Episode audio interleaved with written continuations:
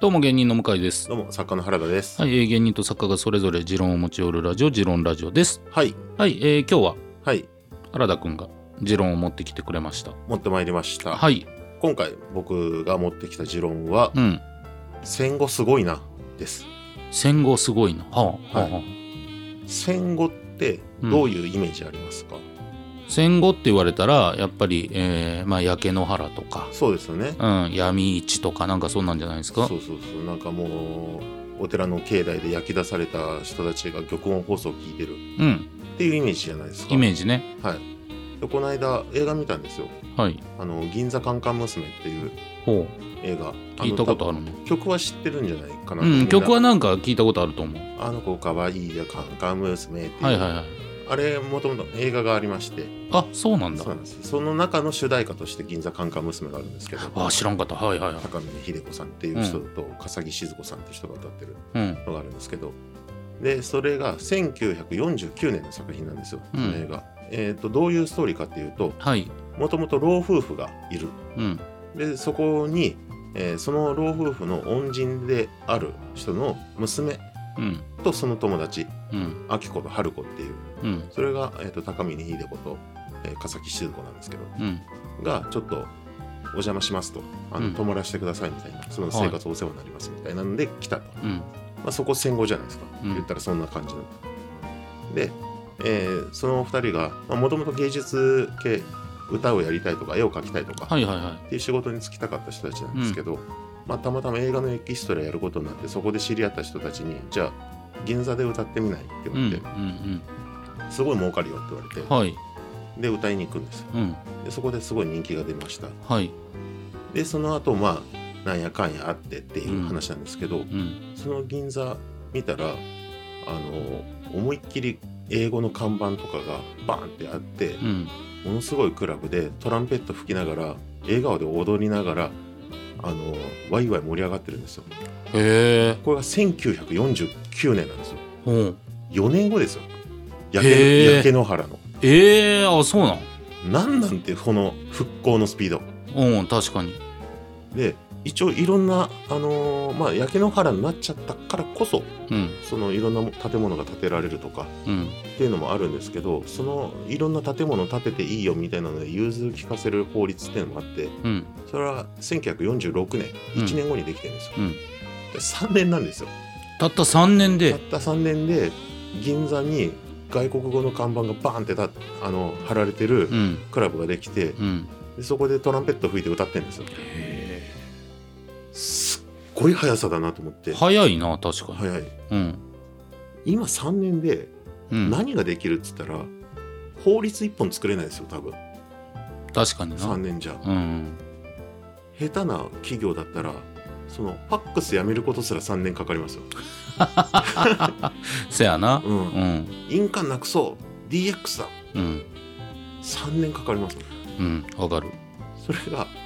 銀座でカンカン娘が踊ってるんですよ戦後そからの三年でな。はいええ、四十九年公開。四十九年のお話じゃなくて、四十九年公開ってこと後悔だなんな。ではす、はい、あ。そうだから僕が思ってた戦後とは違うんですよ確かにね1949年の時点で、だからもうまあ当然ねそのアメリカの力もあってとか、はいうんそんなこともあるでしょうけれども、はい、にしてもやっぱあの想像よりははるかに早いよね。めちゃくちゃ早いです、1947年にうんうん当時の、まあ、パンパンと呼ばれる、うんその売春婦みたいなうんのの生活を描いた小説とかもあって、うんでそのパンパンという言葉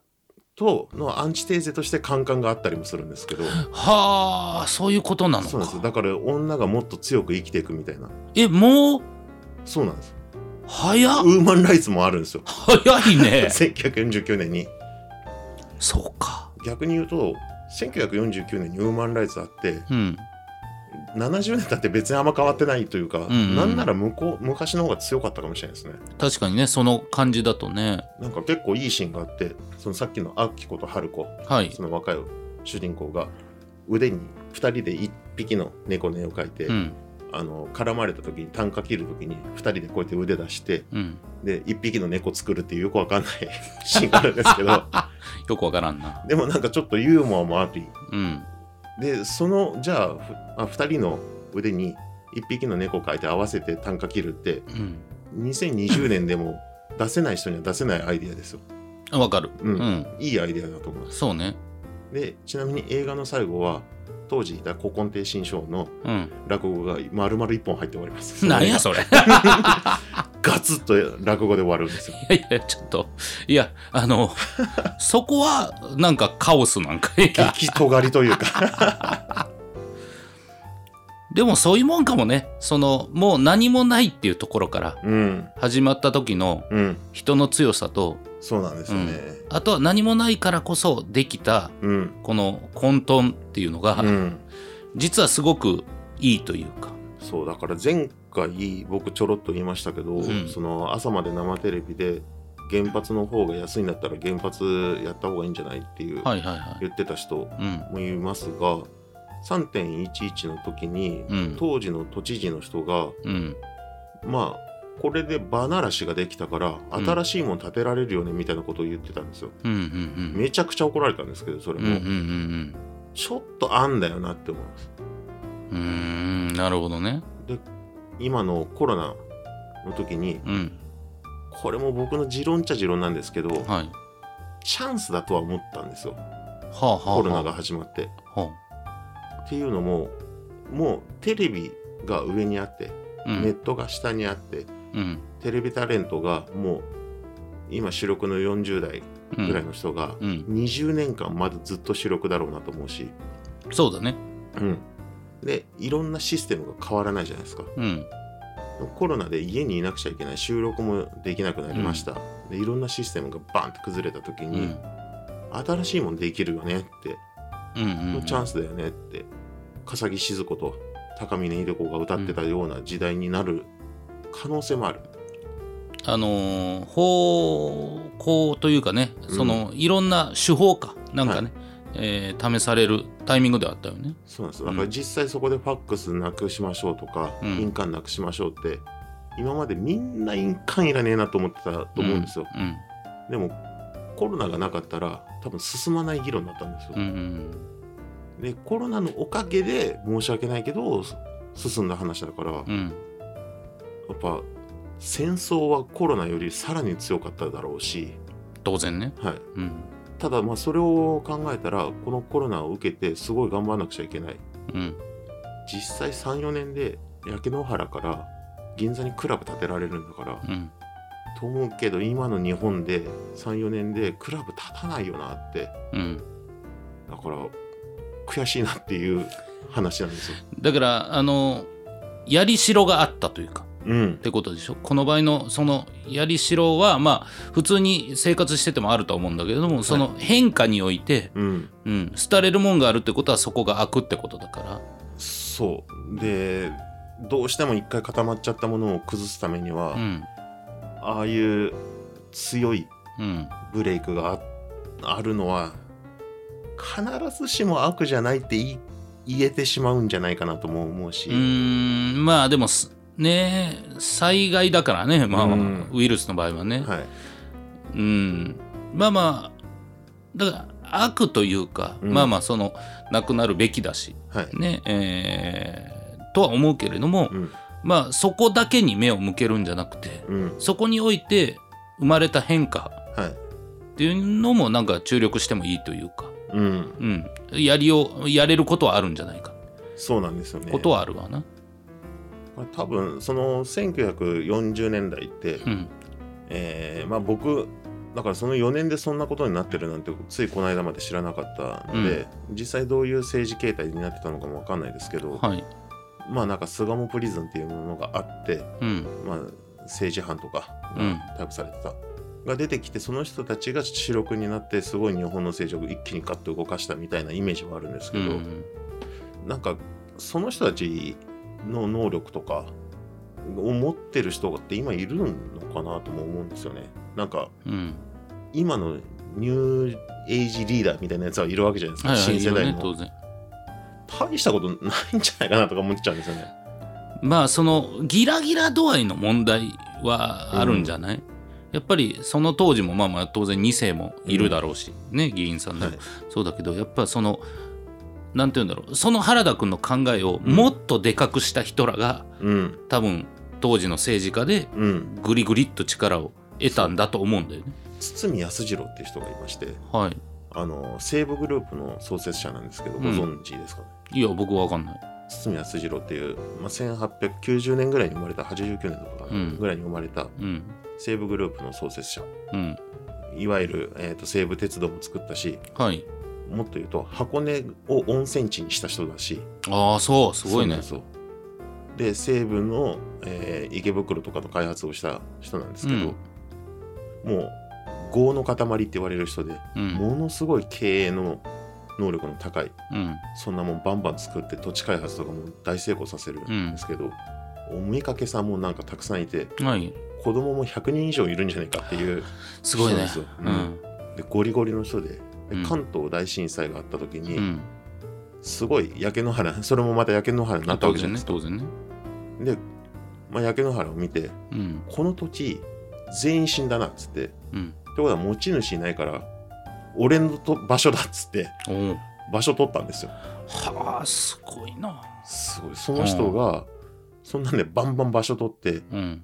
まあ、そこと直接リンクするかどうかわかんないですけど、うん西武の池袋のデパートとか出てくるわけですようんうんで結局そこで後の世に、うんうんえーまあ経済的にいい影響があるうんだったらこいつのパワーすごかったしうんやってることが今だったら全く許されないだろうけど、うん。まあそういうのもありかって思うようになってます。うん、なるほどねうん、い結局大悪党の方がいいっていう感じもあるというかうんなんかまあ今みたいにもうなんていうの倫理とコンプライアンスで縛りつけることによってうんうん伸びるもんも伸びなくなってしまうっていそうなんうですよ世界になってるよね。そうそうそうなんか、ガバナンスを守ることであの不幸になってったら意味ないよねってうん、思うんですよね。そうねだからうーんそういう人らを抑えることがうん、今のこの状態は誰を今守ってんのかそうそうそってういうそこうとなね。んですよね。はいはいあのやっぱそういうとんでもねえパワー持ってる人たちうにんご自由に駆け抜けていっていただいて、うんでトリクルダウンが起こればいいんじゃないかなと。うんで今トリクルダウンが起こらないって言われるじゃないですか。はいはいはい。だから最近のリーダーダメなんだろうなとも思 うし、まあそのな その堤さんとかはい。の話を考えるとやっぱすごい話うん、だからあれだけどなんかなんかすごい坂重に今こういう時代ですからみたいなこと言ってるようなうん顎ひげ生えてるやつらが言うじゃないです か、そううねん、堤康次郎の足元にも及ばないやつらになんか言われてもなとかも思うしいやそれはまあ堤康次郎うーより下でも頑張れる人もいる しさまあああれがおかしいっちゃおかしいんですけど、そうむずいよねただなんかそういうのを見てるともう戦後すごいなっていううん1940年代の、